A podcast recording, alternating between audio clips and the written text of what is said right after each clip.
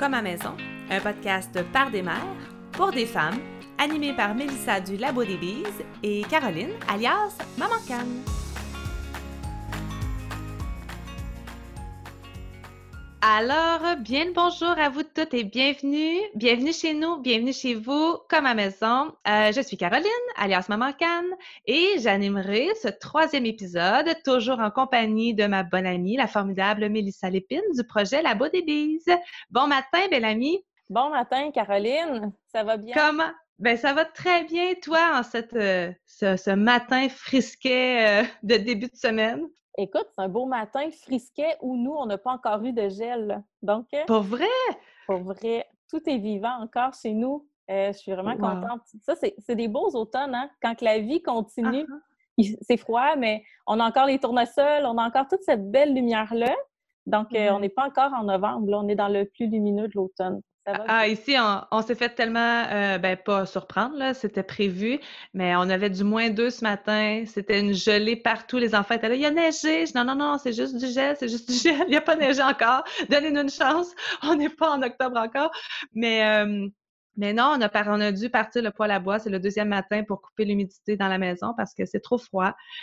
Mais euh, tranquillement, on y a, on arrive à l'automne et J'aime bien l'automne de toute façon. Je suis contente. On y est, en fait. On est en automne. Oui, oui, oui. on, y est, on y est aujourd'hui. Là. On met les pieds C'est vrai. officiellement. Ah oui, ben oui, tout à fait. Puis de ton côté, comment s'enligne euh, cette nouvelle semaine? Euh, un projet en particulier, quelque chose euh, que tu souhaites accomplir? Ben écoute, le gros projet cette semaine, c'est qu'on commence l'école. Nous, on commence en fait, on en fait à l'année, mais on commence notre horaire automne-hiver euh, avec l'arrivée de l'automne. Donc, ça tombe bien, on est lundi. On ne fera pas une journée complète, on ne fera pas une semaine complète. On se remet en branle tranquillement. On fait une transition vers, euh, l'intérieur, vers des activités plus, euh, ben, scolaires, apprentissage, plus dirigées aussi avec des projets. Donc, ça, c'est le gros, gros projet parce que ben, ça prend de l'énergie, hein, changer une routine. Donc, Tellement. Donc, ça va être ça sur lequel on va mettre l'emphase cette semaine. Ça, ça, tombe bien parce que ça va faire quand même partie du, sujet de l'épisode d'aujourd'hui. Puis euh, moi, de mon côté, cette semaine, ben, c'est de réaliser mon objectif de la semaine passée. Donc, euh, il faut que je fasse absolument ma paperasse.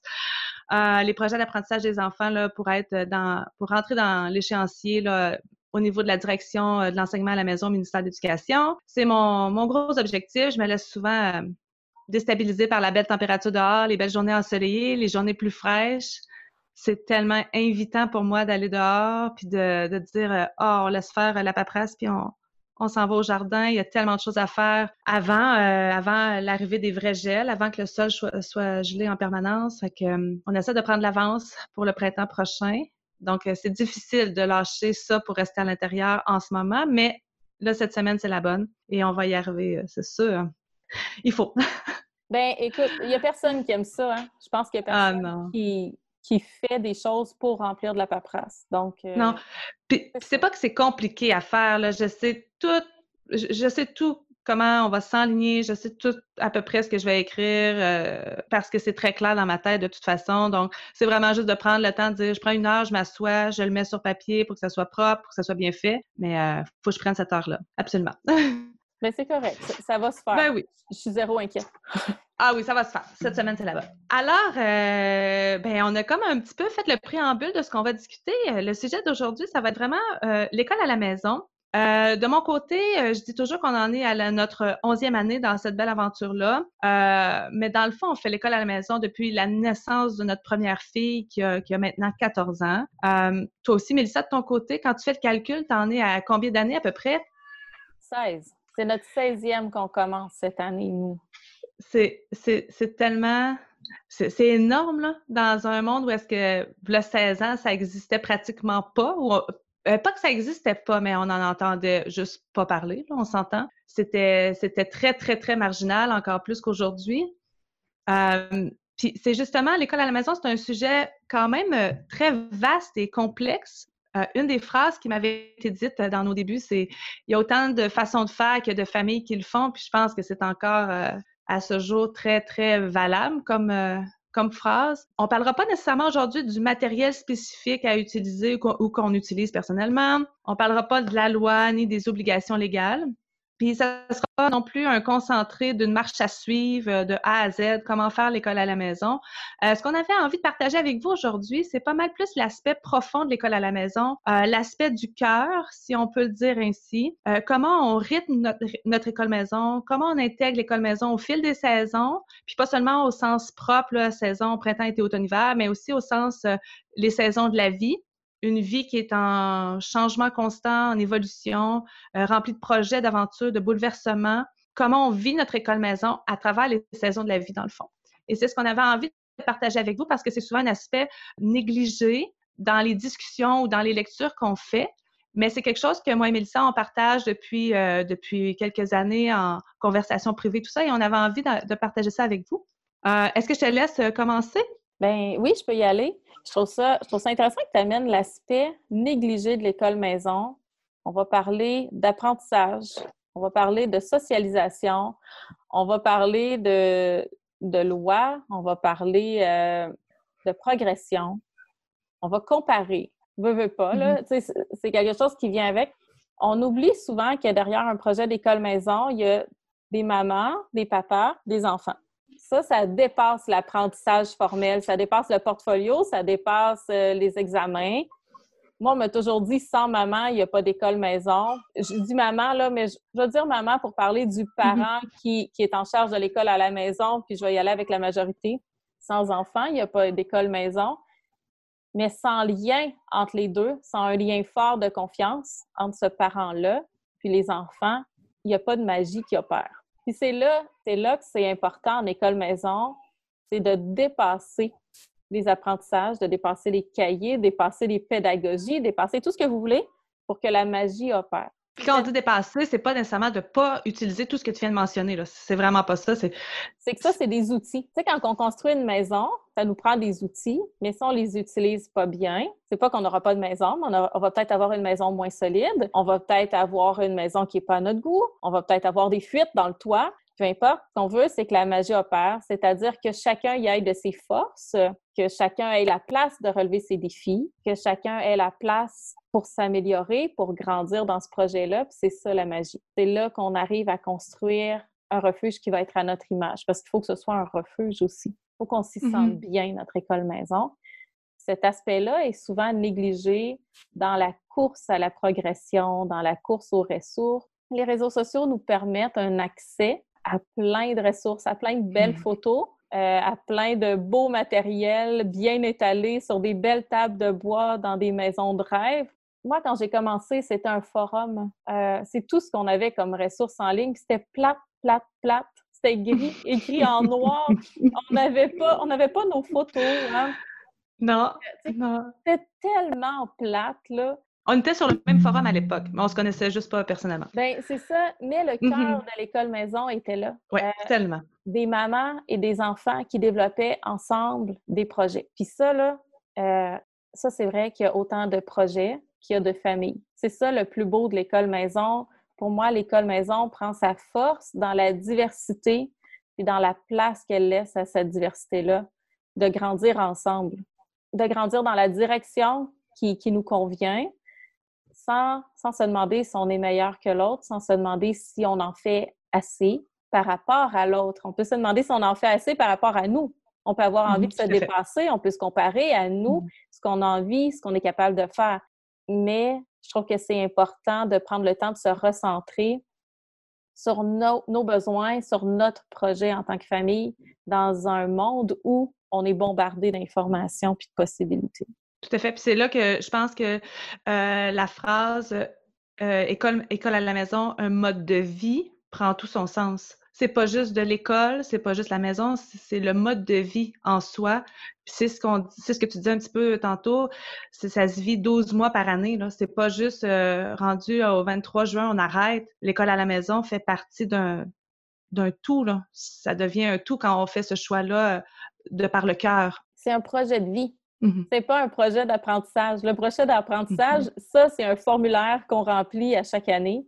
Mm-hmm. Mais ce projet d'apprentissage-là, c'est comme un screenshot d'une infime partie du projet de vie que vous êtes en train de construire avec votre famille quand vous faites l'école à la maison. Pour moi, c'est ça. c'est un passage obligé, le projet d'apprentissage. Le mhm, reste, il faut le faire par choix, un choix qui, qui peut se faire euh, dès le départ, qui peut arriver plus tard dans notre vie, un choix qui est constamment à réévaluer, à retourner, à...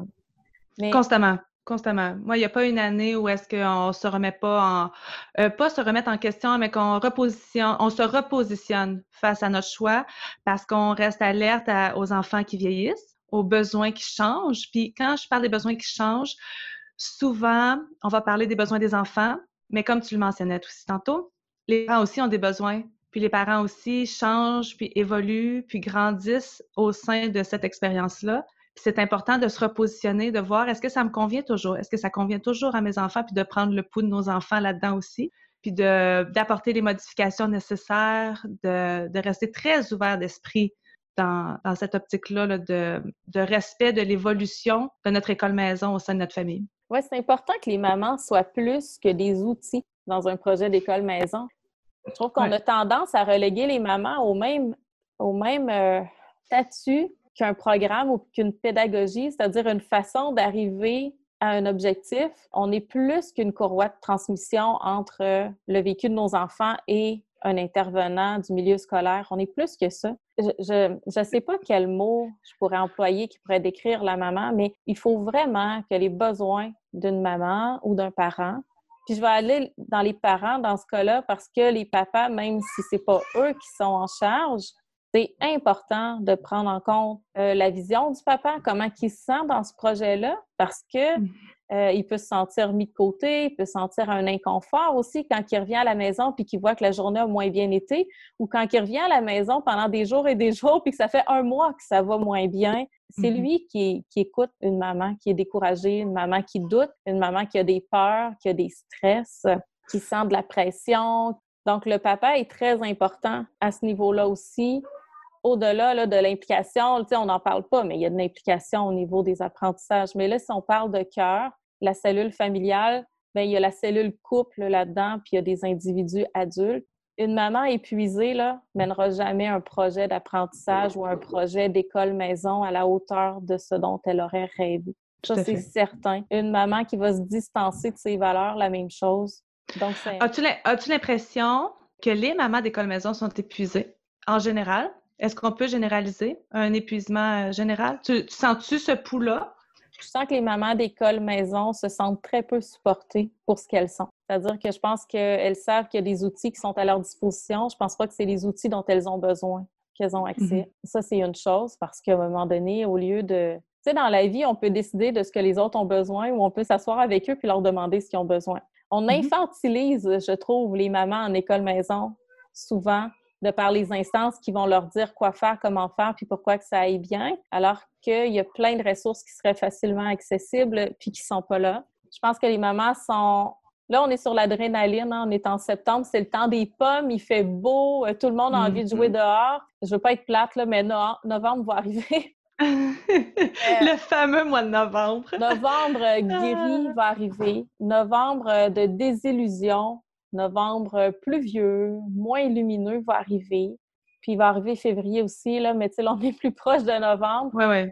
Puis je, réfléchissais, puis je pense que c'est pas que c'est anormal qu'on arrive aussi épuisé seulement deux mois après le début officiel de l'année, mais c'est extrêmement, euh, ça nuit beaucoup. Pas juste, pas juste aux familles, ça nuit à l'ensemble du mouvement éducatif, je pense, parce que on est inspirante. Le milieu de l'école maison, c'est une inspiration qui je le sais, je le crois, mais je le sais aussi, dépasse largement les frontières de notre milieu. Je sais qu'il y a des profs qui s'inspirent de nous, qui viennent mm-hmm. chercher cette adrénaline-là, cette motivation-là, cette créativité-là.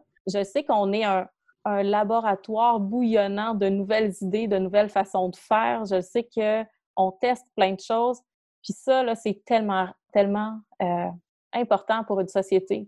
Donc, oui. C'est très précieux, c'est une richesse.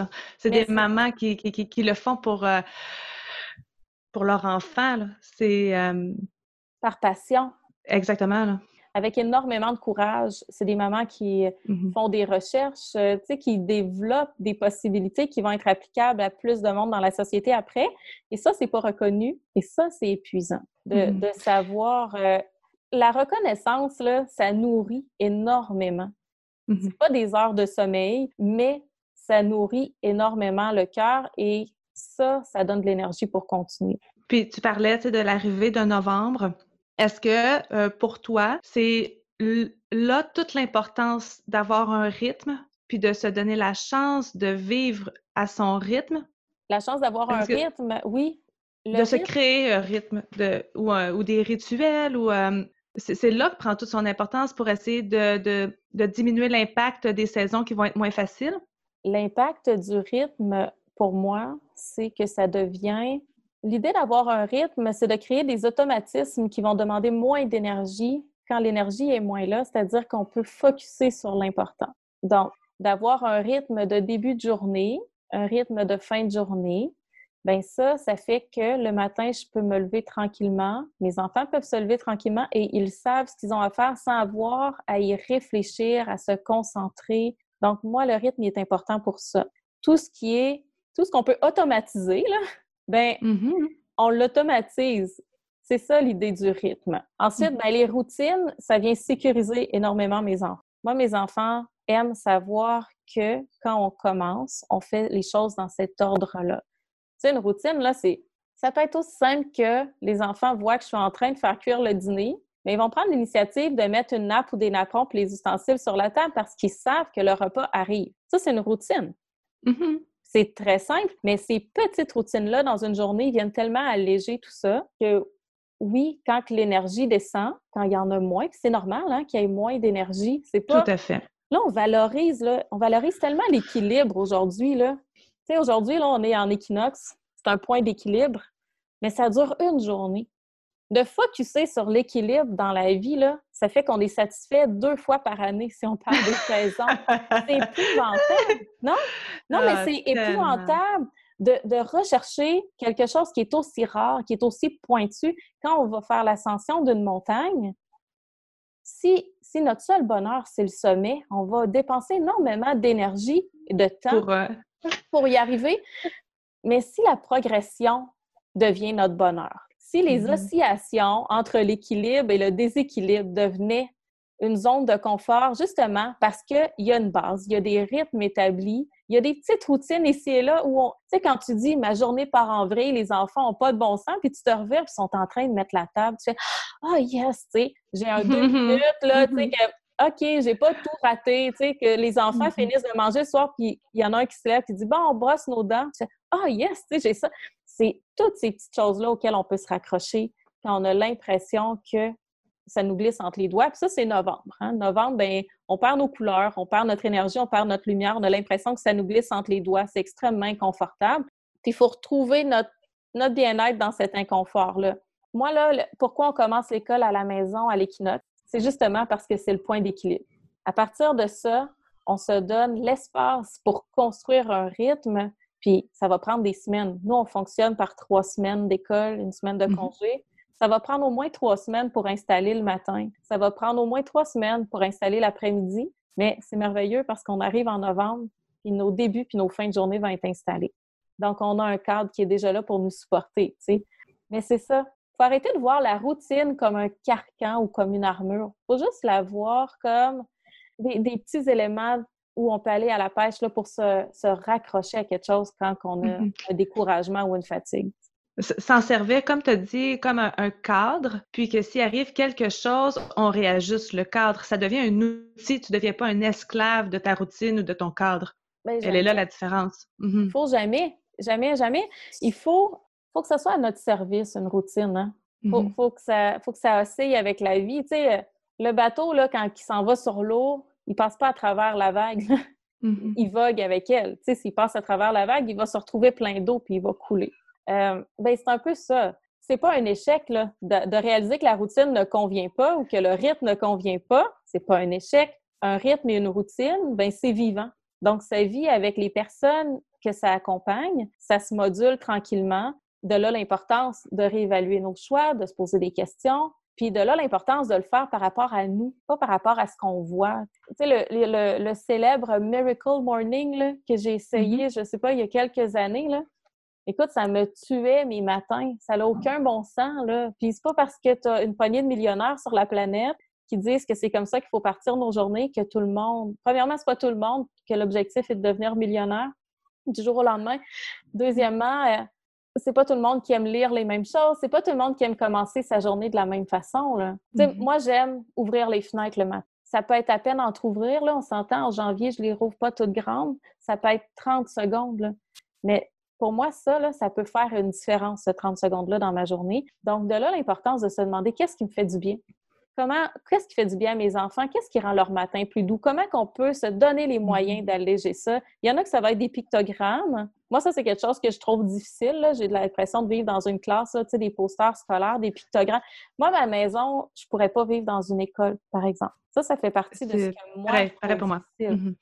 Donc, j'ai pas, j'ai pas d'affiches éducatives sur les murs. J'en ai dans des cartables, les enfants les consultent au besoin. Euh, des pictogrammes, ça me convient moins bien. Mais d'avoir, par exemple, le, tout le stock à déjeuner disponible aux enfants, c'est-à-dire le pain, les tartinades, à côté du grille-pain le matin pour que les enfants puissent aller faire leur toast tout seuls sans demander de l'aide pour atteindre des tablettes ou tout ça. Pour moi, ça, ça me libère du temps. Puis ça fait du bien à la famille. Les enfants gagnent l'autonomie, ils sont fiers. Moi, j'ai plus de temps, on travaille en équipe. Donc, il faut vraiment trouver ce qui vient nous nous rendre le cœur plus léger. Euh, sans comparer, c'est tellement important, on l'a dit, puis on va sûrement le redire dans les prochains épisodes aussi, d'aller puiser de l'inspiration chez les autres, mais pas se comparer. Parce que moi, j'adore fouiner, ben, je dis fouiner, là, parce que c'est quand même fouiner quand on commence à scroller euh, Instagram ou Facebook, peu importe. J'aime voir ce que les autres mamans, on dit maman, mais encore là, c'est terme général pour euh, le parent, là, peu importe, et ce qu'elles apportent, ce qu'elles font dans leur école maison puis je m'en inspire beaucoup.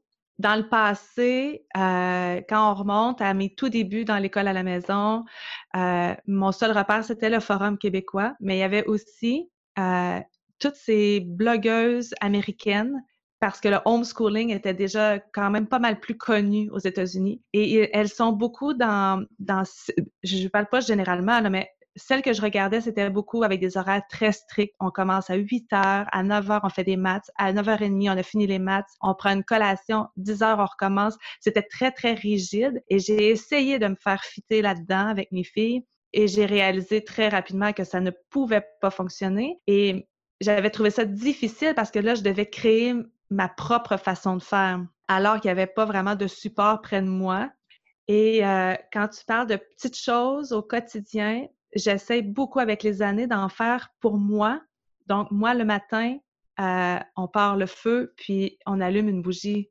Ça change toute l'ambiance. On essaie de tamiser les lumières ou de ne pas les allumer du tout, de rester avec la bougie sur l'îlot au centre de la cuisine. Puis, les filles, elles, c'est quand je pars de l'eau chaude puis que je fais des tisanes le matin. Ça change toute notre avant-midi juste quand on commence avec ça. Puis je le vois, les journées où est-ce qu'on fait plus de l'école formelle, des, matières où est-ce que je dis on s'assoit puis on va travailler ensemble, ça change la dynamique. Et c'est à, à apporter au quotidien ces petits détails-là. Nous aussi, on est un peu dans cette veine-là. On a un peu les mêmes. Euh, on essaye de respecter les rythmes de lumière, de moins allumer les lumières, même en soirée, on essaye. Mm-hmm. Mais mon premier, j'ai eu la chance d'avoir un enfant qui aimait ça à 9 h mmh des maths jusqu'à 9h30, mmh puis 9h. Moi, j'ai eu la chance d'avoir. Euh, moi, ça allait bien avec moi parce que j'étais aux études à ce moment-là. Ça me permettait un horaire très régulier pour moi aussi. Puis j'avais un enfant qui aimait ça. Bon, les trois qui suivent n'aiment pas ça. ça fonctionne pas. Il a mmh fallu se réajuster. Puis j'ai aussi eu un enfant qui a fait son secondaire, qui avait énormément d'activités à l'extérieur du, du cadre euh, scolaire, je vais dire. Donc, il a fallu s'adapter aux horaires de ces activités-là. Donc, on s'est adapté plus tard. Mais tu sais, il y a des gens qui vont avoir besoin d'aller jogger le matin. Mm-hmm. Il y a des enfants qui peuvent avoir besoin de ça aussi, hein, d'aller prendre une marche ou jogger le matin. C'est pour ça que je disais que c'est important de ne pas comparer. c'est très, euh, très relax nos matins à nous. Les tiens aussi, tu dis, tu sais, quand on fait la tisane, la chandelle, il y en a qui ont peut-être besoin de bouger parce que sinon, ils vont avoir envie de se router au plafond. Il y en a qui vont aimer pratiquer leur musique le matin. peu importe c'est quoi, mais l'important, c'est d'arriver à se retourner vers soi pour le trouver. Ça, c'est vraiment un défi. C'est de prendre soin de l'humain derrière la maman, de l'humain derrière l'enfant.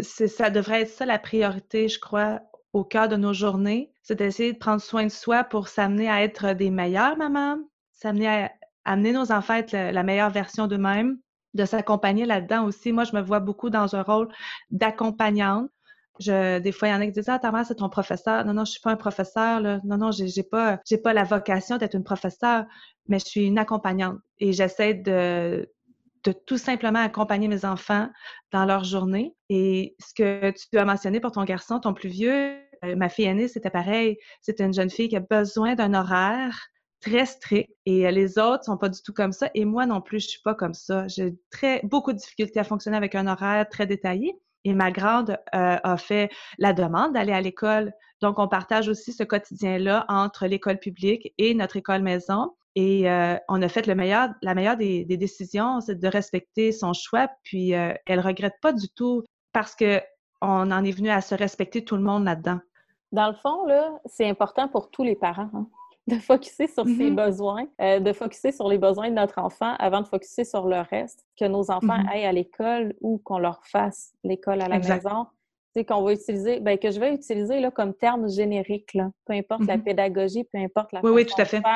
Si on décide de se réapproprier notre droit d'éduquer nos enfants, ben, on devient, euh, devient, nous, parents et nos enfants, nos principales ressources éducatives. C'est la première chose qu'il faut comprendre, c'est que sans, des, sans nos enfants et sans nous, il n'y a plus de projet. Donc, si ce projet-là nous tient à cœur, ben on y va par ordre d'importance, puis on mise sur le plus important.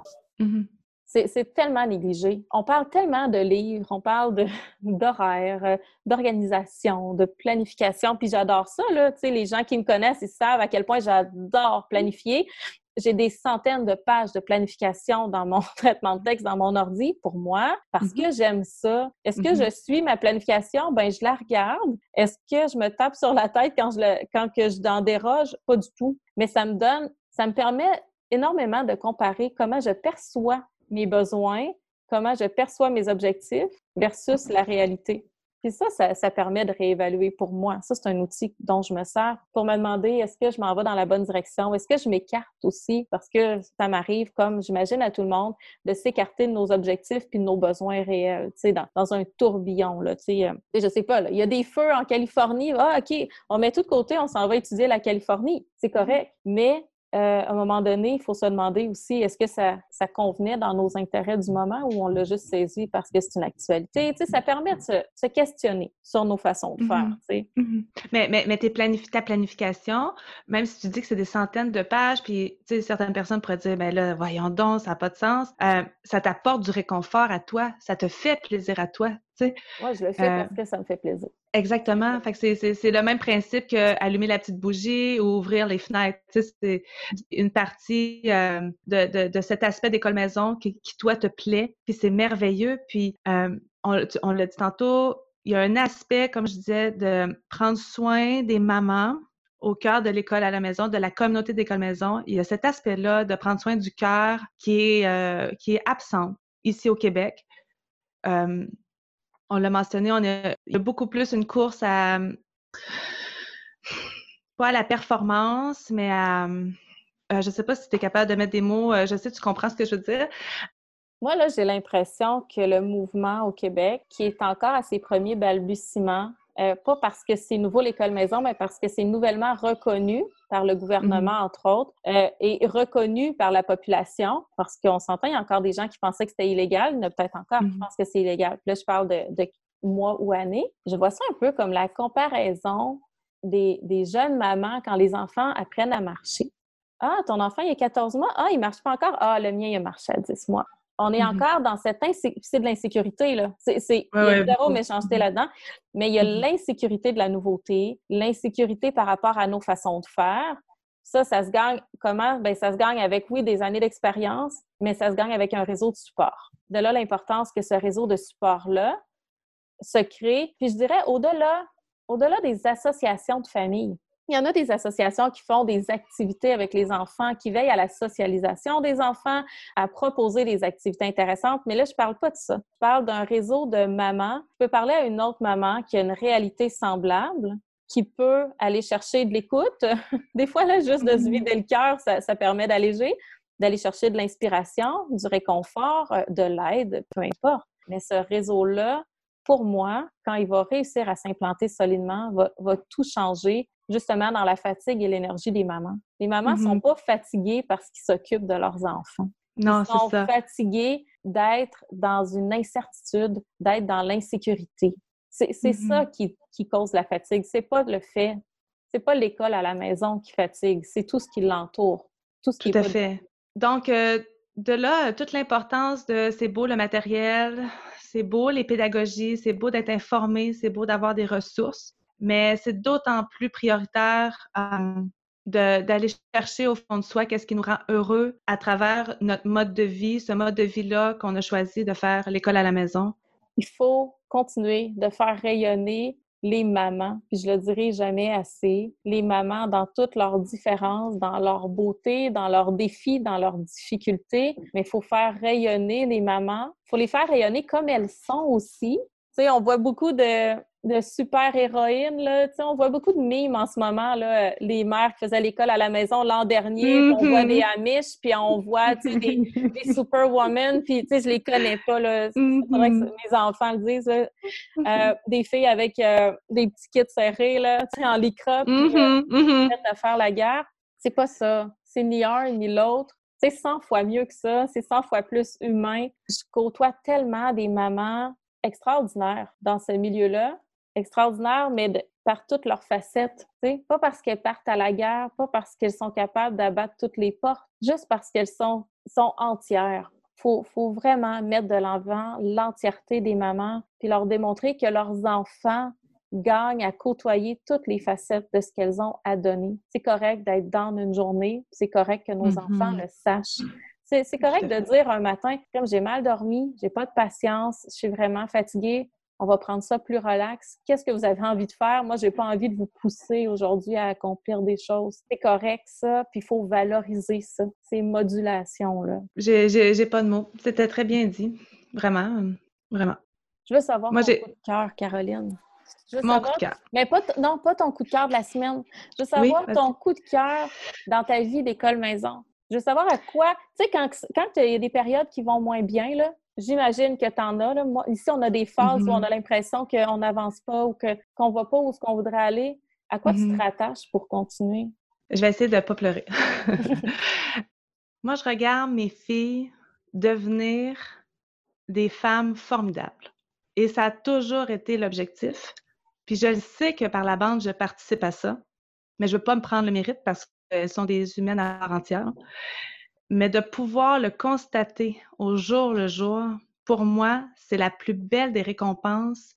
Ça va avoir valu toutes les années d'inquiétude, d'incertitude, parce que les dernières années ont été très difficiles.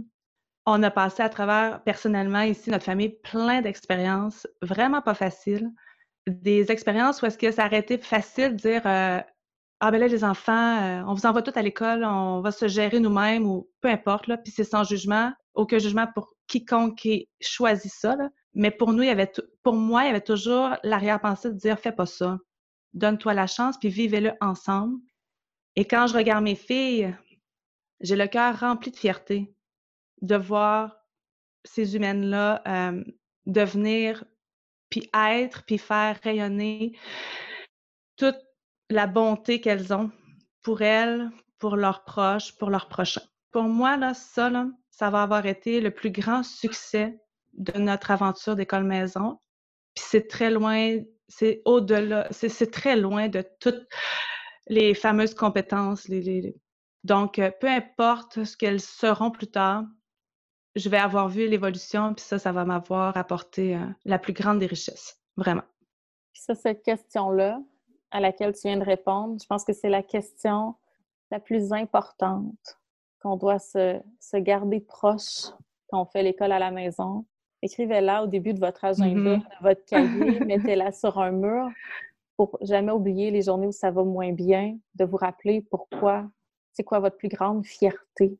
Il n'y a pas un cahier qui a appris à tes enfants à devenir des femmes aussi, des jeunes femmes, et des enfants aussi mm-hmm. Bienveillantes, pleine d'ouverture. Euh, tu sais, ça, c'est la magie qui a opéré. Quand je parle mm-hmm. de l'importance de, la magie qui opère en école-maison, ben c'est ça. C'est qu'au-delà du projet, puis à travers ce projet-là, ben, la magie a opéré. Puis maintenant, elles grandissent, puis tu le constates. C'est ce qui est merveilleux c'est de voir mm-hmm. nos enfants grandir comme ça, c'est de constater que la magie a opéré. Donc, oubliez jamais de vous demander c'est quoi votre plus grande fierté? Puis c'est pas être un but de soi-même, c'est pas se vanter, ah, c'est de reconnaître mm-hmm. les efforts, de reconnaître tout ce qu'on a traversé, puis ce que ça a pu nous apporter. Oui, parce qu'on est dans une société où est-ce que des fois c'est mal perçu, c'est mal vu. Quand on se tape dans le dos et on se dit félicitations, tu sais, euh, j'ai bien fait ça, puis qu'on se parle à soi-même, puis waouh, euh, j'ai bien fait ça, j'ai, mais il faut le faire, c'est vraiment important. Je le disais en stories hier sur Instagram, j'admirais mes jardins, j'admirais le travail que j'avais accompli dans la journée. Ça avait été une grosse journée. Puis je l'ai mentionné, j'ai dit, faut être fier, faut retourner en arrière, faut regarder ce qu'on fait, puis être fier de soi parce que c'est tout le temps, c'est ce qui nous pousse aussi à continuer quand on regarde ce qu'on a fait. Puis euh, toi, ton coup de cœur en, dans, votre, dans ton mode de vie d'école maison, dans ce choix de vie-là? Quand j'ai commencé l'école à la maison, je sais pas pourquoi. Je sais pas si je l'ai lu à quelque part. Ça fait tellement longtemps. Euh, on a commencé la maternelle, puis je me suis dit, si j'ai un objectif à atteindre, je veux, je pensais jamais faire le secondaire. Je pensais arrêter à la fin du primaire maximum.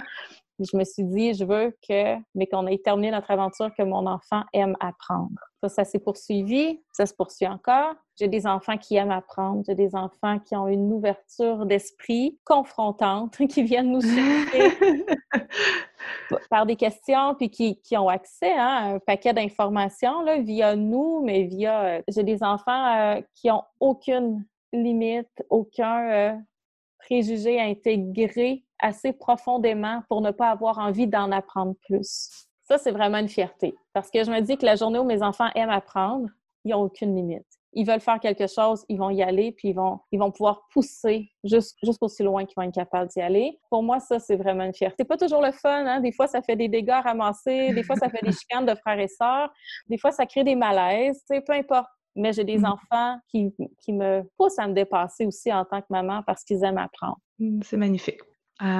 Est-ce qu'on continue dans nos coups de cœur? Oui, on va y aller. J'espère qu'on n'a pas le même, hein? on ne s'est pas parlé. on ne s'est pas parlé. Moi, il n'est pas par rapport à l'école maison. OK. C'est quelque chose que c'est un documentaire qu'on a visionné, mon conjoint et moi. Euh, avant hier, si je me souviens bien. Et euh, j'avais envie d'en parler parce que c'est un sujet quand même important.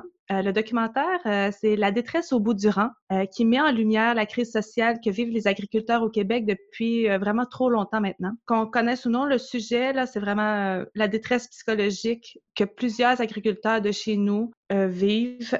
Puis je pense qu'on peut pas rester indifférent face à cette problématique-là parce que l'agriculture, c'est important, c'est vital donc, euh, c'est ça. Je voulais en profiter pour en parler, puis pour vous inviter à l'écouter. Et euh, que si jamais vous vous trouvez, euh, si quelqu'un écoute en ce moment, une agricultrice, une femme d'agriculteur qui nous écoute, puis que vous avez envie d'en parler, puis vous avez besoin d'en parler, je vous invite à nous écrire en privé sur Instagram, que ce soit comme, comme à maison ou à Maman Cannes maman.can. Ça va me faire vraiment plaisir de vous porter une oreille attentive et euh, je tenais à dire que mon cœur est avec euh, vous toutes. Oui, c'est vrai. Écoute, je ne l'ai pas vu encore. Euh, j'ai vu des extraits. J'ai vraiment, j'ai hâte parce qu'on vit toujours, on vit toutes les deux en région rurale. Hein. donc, c'est ça, mm-hmm. c'est une réalité qui, qui nous touche particulièrement. Écoute, moi, je vais aller dans un autre spectre totalement. Je vais en école maison. Je vais avec une, une femme que j'aime, là, mais que j'aime, qui s'appelle Julie Bogart.